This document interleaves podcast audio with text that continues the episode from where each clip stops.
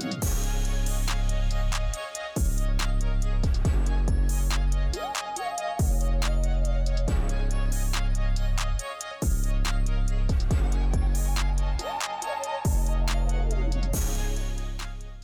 I'd like to share a message in our series, Walk This Way. And the title of today's message is Three Requirements to Be a Disciple of Jesus. And this is part of the premise that when we're a disciple of Jesus, that is to say, wholeheartedly following Him, over time, you'll find that, in, that it integrates your dreams, your desires, your passions, your callings and at the end, you have the better life. You have a holy life. You could even use the word successful if you would define it correctly life, rather than going your own way. The Bible says there is a way that seems right to you, to man, but its way ends in death. Discipleship, becoming Christ like, discipleship following Christ, discipleship, learning about Christ, learning about the things of God. Discipleship is engaging a spiritual process of development. How can you tell a disciple of Christ versus a person who's not a disciple? Let me first of all say how you can't tell. You can't tell by the color of their skin. You can't tell by their voting record. You can't tell by their family of origin. You can't tell by their tats or no tats, man buns or no man buns. Hey, you see I got a haircut? Just thought I was saying that. You can't tell male or female, young or old, what gen. You can't tell by looking. So you put somebody in the parking lot, put our best parking lot guy out there. He can't tell who's a Christian, who's following Christ. He can't tell. This is where you tell. Is that Sunday dinner at Applebee's when the waiter brings you your food late, cold, and not your order. And how you treat the waiter, the waitress, tells me more about your faith than how you look on the outside. Patience and kindness and these virtues. Used to be when I was a teenager, cultural Christianity was very common. That ship has sailed. In a rapidly secularizing culture that in some places borders on being anti Christian, this whole idea of being a disciple comes into focus again. What does a disciple of Jesus Christ looks like now? What does it look like? And that's what we're talking about this fall. And today I want to share with you three times that Jesus says, if you want to be my disciple, you have to do this. It's called a conditional statement. Happens three times related to discipleship. If you do that, then you're that. If you fulfill these conditions, then you're my disciple. If you, full, if you fulfill these conditions, then you're my disciple. He says it three times about discipleship, only three times. So Jesus himself, sharing to his to those that are following, says, Listen to me. And I can say this to Deep Creek. Deep Creek, if you want to be a disciple of Jesus, you have to do these three things. If, then, if, then, if, then. Are we ready to look at the first three? Or the only three? This first one is by far the most difficult. And I'm going to read you, arguably, the most difficult passage in the New Testament. And if you did not know the whole Bible, you would misinterpret this verse. But if you do know your Bible, you can understand it. You ready for it? The first if then, let's go there. Disciples pursue a passionate devotion to Christ. This is the first thing. Disciples have a passionate devotion to Christ. A disciple isn't the guy that just wants to do enough to get into heaven, but not do enough to change his lifestyle. Or the woman that wants to do just enough to be considered a Christian, but is not interested in any kind of personal change. He says, nah, nah that, those aren't disciples. Disciples are passionate about Christ. Here's our text for this point Luke 14 26. If anyone comes to me and does not hate his own father and mother and wife and children and brothers and sisters, yes, and even his own life, he cannot be my disciple. If you if you don't do that, you, then you can't have that. This is difficult. And there's two ways to help clarify this verse. Number one, when the contrast is so great, you have to use hyperbole. Like light, dark, love, hate, good, evil. You have to use these kind of contrasting words if the difference is so great. And so Jesus, number one here, he's using hyperbole. How do I know it's a hyperbole? Because elsewhere, the Bible says you're supposed to love your wife and love your kids and take care of your parents. Say amen to that. My wife's taking care of my parents. I've shared that journey with you. She'll be back here in Virginia for a week in November. And she goes back to care for my mom and dad. It's a family decision because we love my parents. I know we're supposed to do that. So, on the one hand, we're supposed to love our family. Jesus saying you have to hate your family. He's talking about contrast. It's contrast. There's such an enormous difference between loving God and loving others that he uses the word hate versus love.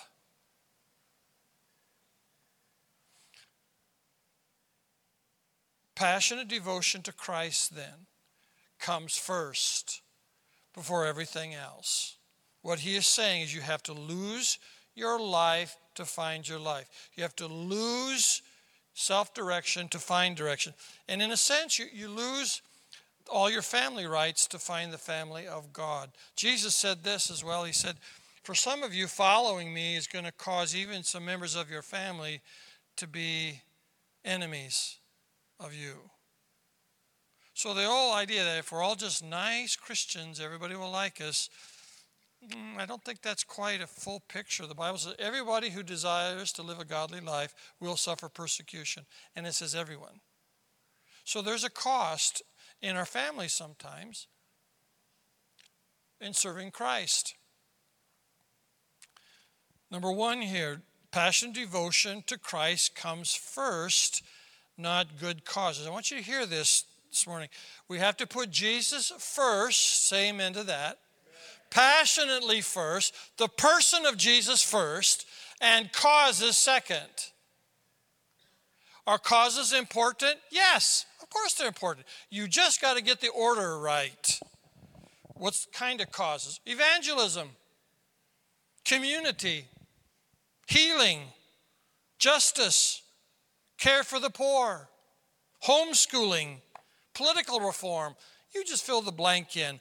They all have their place. But if Jesus isn't first, you will get exhausted and frustrated over time.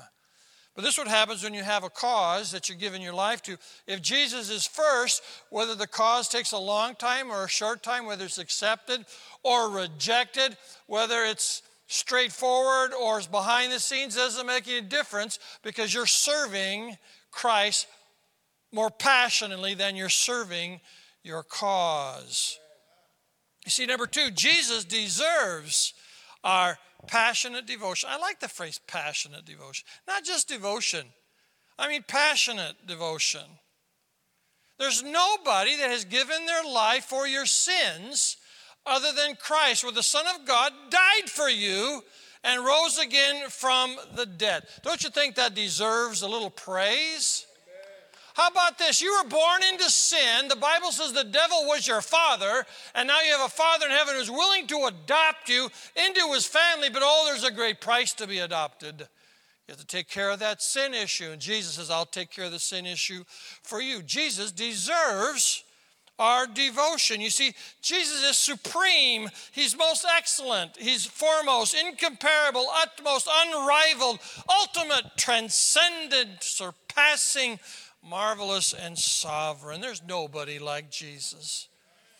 Jesus' names. He's the mighty one. He's the Alpha and the Omega. He's the King of kings. And the Bible says in the book of Acts, when he rose from the dead, he was given a name above every name when he rose from the dead. He didn't have the name yet. When he rose from the dead, when Jesus rose from the dead, the disciples said, He's now the Lord of Lords. That's his resurrection name, Lord of Lords. He's over everybody. He's the most high God, the mighty God, the victorious one. Jesus is God incarnate. He is love. He is good. He is eternal. He's omnipotent. He created everything and He holds everything together and He causes you to be born again. Colossians chapter 1 says He is preeminent in everything. I think He deserves our highest devotion. This is such a discredit to your faith to be dour. Oh yeah this is you know my life my i'm poor inflation my kids my wife uh, blah, blah, the church blah. and i'm going man who wants to follow that dude? Jesus said there should be such a hope in us that people say man what's, a, what's with that dude? And then you say let me tell you about the hope that's in me Right? The Bible says that people ask you what's going on in your life. Is our, li- our, our life so good that people say, hey, man, what have you got that I don't have? Well, that doesn't happen all that often. Maybe our light should be a little brighter. And it comes by having just a passion, devotion for Jesus. I'm not talking about a cause, a theology, a principle, a philosophy. For the person of Jesus Christ who died for you. You see, disciples glorify God by enjoying Him. Jonathan Edwards said that we should be serious about being happy. How? Okay, all right, here you go. God's up there. You're down here. What can I do down here to bring Him glory up there? This is what I do I enjoy Him. I love God because He's God. I enjoy God because He's God. I obey God because He's God. He's God. I like God. I love God. I'm enthralled with God. Aren't you glad we serve a good God? Man, I tell you, if we had a bad God, we would be in big trouble. But we have a God whose name is love, a God who is always present, a God who's all powerful, uh, passion, devotion is, uh, I, Dan, why are you passionate about God? Because He's God. And I tell you, when the, for some, the light hasn't gone on yet.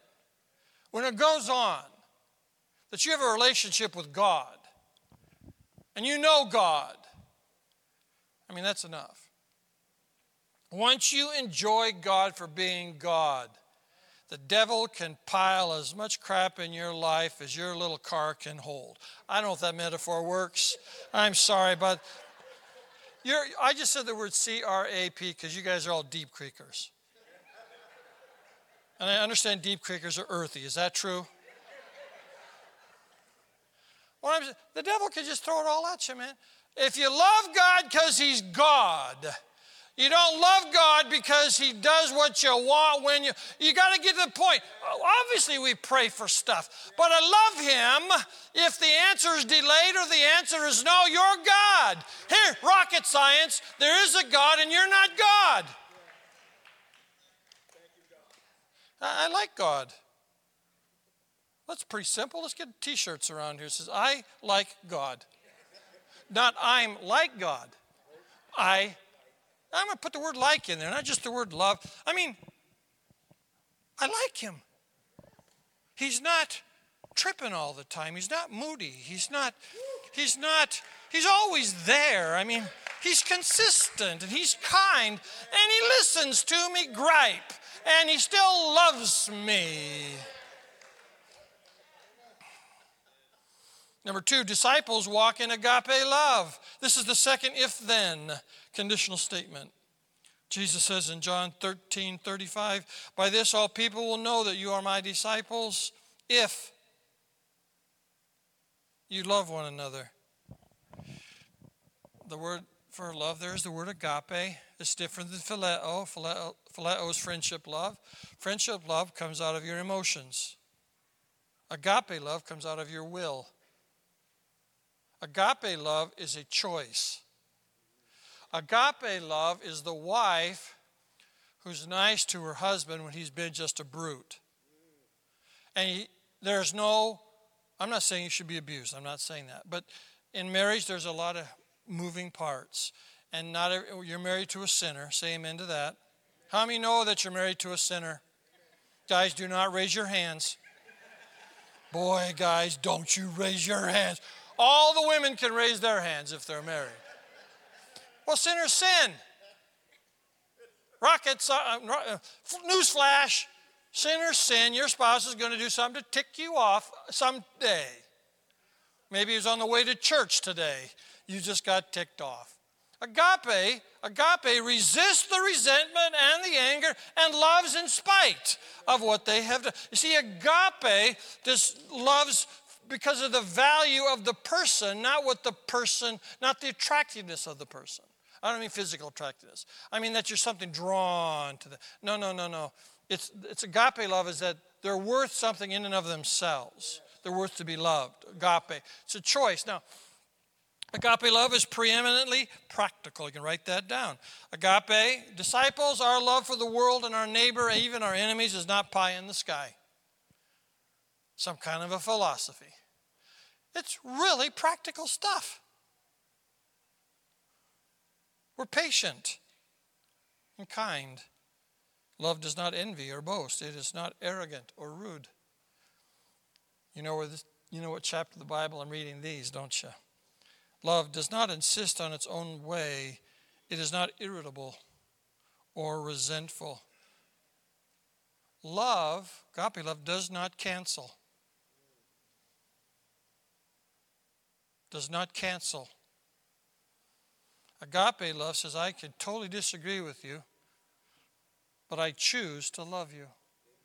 I'm going to be kind to you and merciful to you and speak well of you.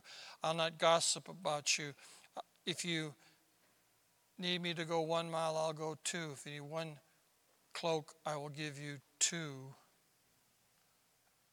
That gets the attention of the world, but more importantly, the attention of God. Agape love, the choice we make to love. Number two, see, agape love doesn't have a hook. In other words, you love to get something in return. Luke chapter 6, 35 and 34 says that when you do good to your enemies and you lend to them and you expect nothing in return, your reward will be great with God. Expect nothing in return. Expect nothing. Agape love, now there's other kinds of love, they all, all have their place. Agape love is you don't expect anything coming back to you. And I, I've, I do marriage seminars, it's been a while since I've done one.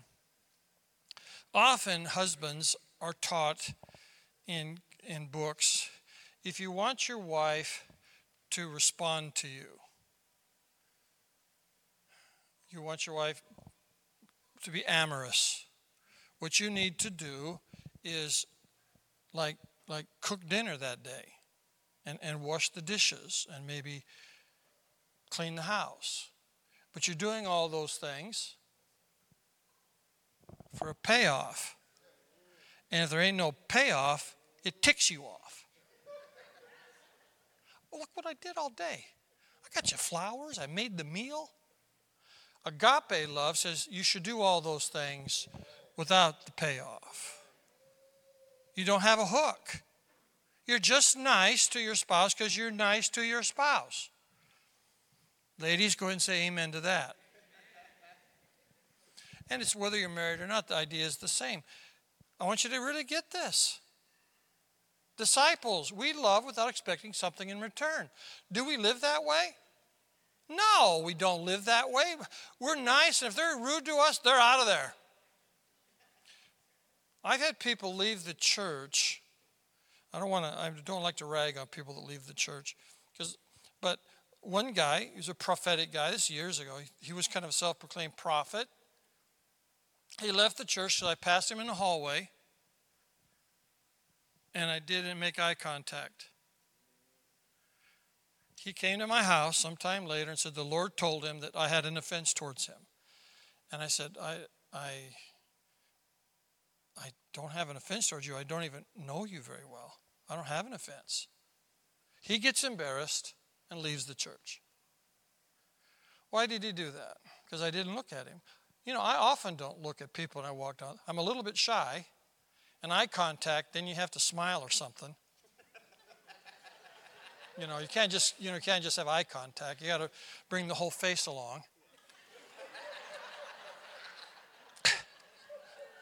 or or I sometimes I'm thinking, or Melvin, Pastor Melvin. Sometimes we're in a rush. I mean, really, we're in a, we don't have time to engage. Now, should I say hi? I should have said hi to him. Yeah, probably. Yeah, but I didn't even remember the incident. Agape love gets a, gives a get out of jail free card. He did not agape love me. He did not believe the best in me. He had contrived a whole strategy. And then he put God's name on it on top of it. But the good news is Melvin did get over it.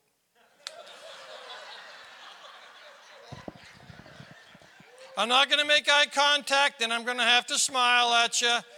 I'm looking over this way.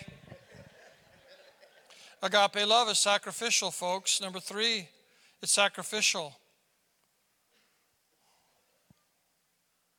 Man, we're just getting going with agape love when we have to sacrifice for somebody. Ladies, I've teased the men a lot today, but let me tell you something about a good man. A good man shows love by sacrifice. Works a second job when he's dead tired. The boy needs cleats for seventh grade football. He'll go without. I'm talking about a good man, not a selfish man. And he doesn't even realize he's doing it. Why? Because he loves his family. And sacrifice is just what we do. It's just what we do. And we don't we don't feel like there's a scoreboard. Will you agree with me that the world needs more love like that?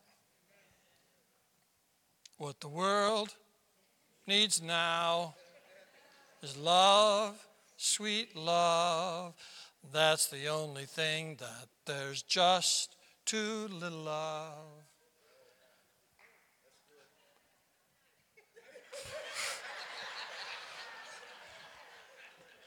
Is there more to that song? There's more. Dionne Warwick. Previous service, I, I, I they shouted me down because I said it was Diana Ross. Sorry. Number three, disciples abide in the word. If then, remember, first one is, if I, you're the most passionate about me, then you're my disciple.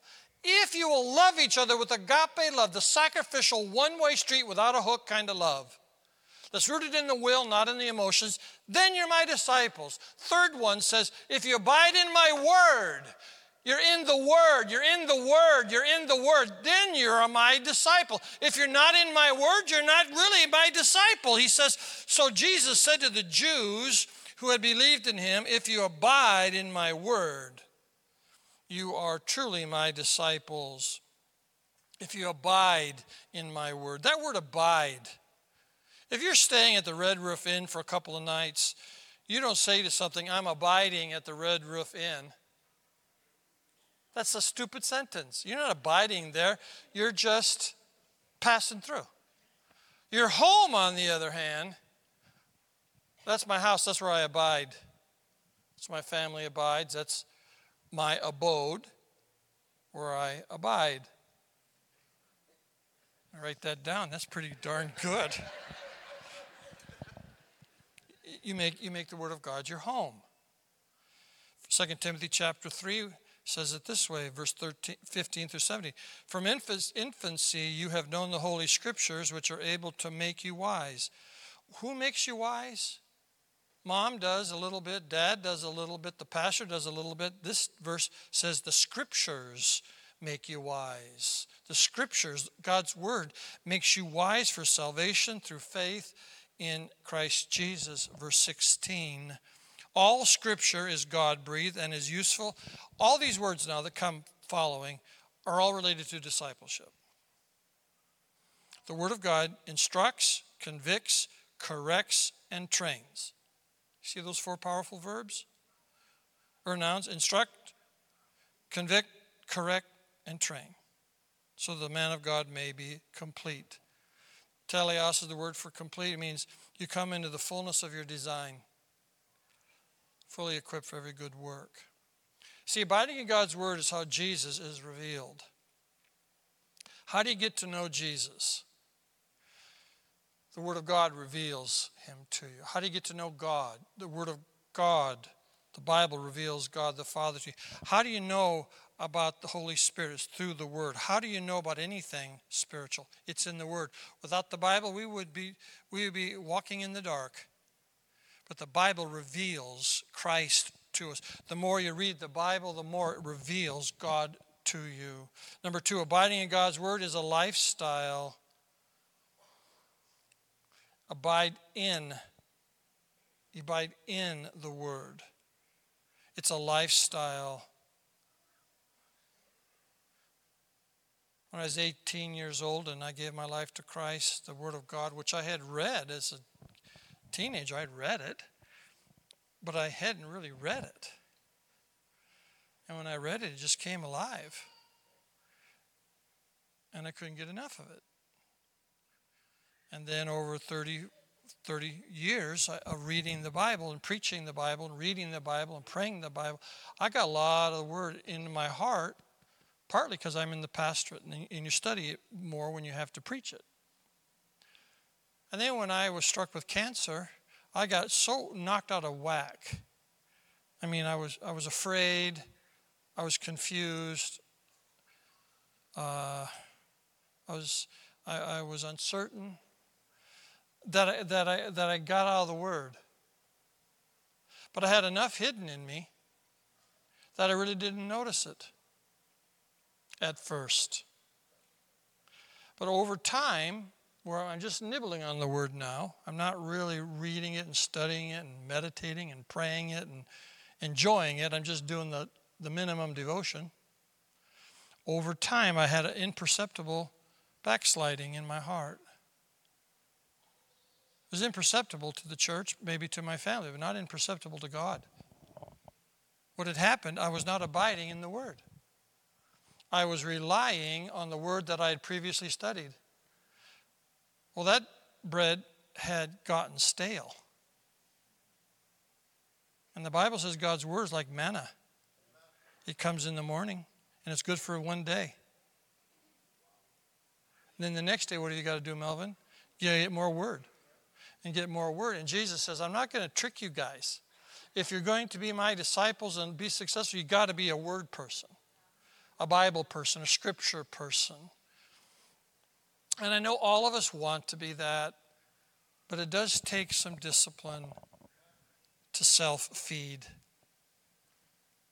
And the final point for today is that abiding in God's Word implies that we obey it. We obey it. Jesus said this Why do you say to me, Oh, this you know this verse, I think I said it last week. Why do you say to me, Lord, Lord, and not do what I said to do? When we read the word, we have to obey it.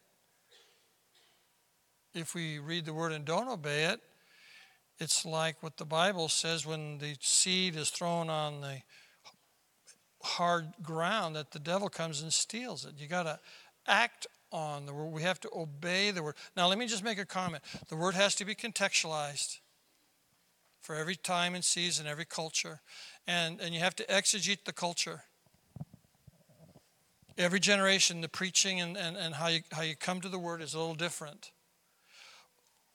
The Billy Graham altar call doesn't work today like it used to work. We're at a different time and season. And, but the word is still true. Now we have to we have to approach it different. The big the big tents with the big revivals. That's not what God's primarily doing today. He's doing something a little different. So we have to contextualize. The word doesn't change, but how we contextualize it uh, as we exegete our culture. So when I say obey the word, I'm not talking about some kind of we just read it and without thinking about our culture or the context, we just go out and do something. I'm not saying that at all. I'm saying wisely and appropriately walk out the word. Let's bow our heads together today. Those us online. Father, I pray today that we would be fully dedicated disciples of Christ. I pray we'd have a passion for Christ unmatched, that we would love our neighbor with an agape love of sacrifice. And number three, Lord, that we would abide in your word. We would get in your word. We would study your word. We'd be a word person. With every head bowed as you're closing this service in prayer, if you'd say, uh, Pastor Dan, uh, I want to give my life fully to Christ. I've been hanging on the edge. I want to follow him with all of my heart. With every head bowed, just lift up your hand with mine. Just lift it up. Father, I pray for every hand that's lifted right now in Jesus' name. Lift it up. Go ahead. And I pray that today they would start the journey of being a fully devoted follower of Christ. And it's in your name I pray. Y'all can say amen. Amen. Well, I hope that you enjoyed our sermon today. I hope that you were inspired and challenged. And maybe you have a question about something that you heard in the message today, or maybe you need prayer. We would love to take the time to pray with you and answer any questions that you might have. All you need to do is simply send us an email to online at newlife.global and we would love to connect with you.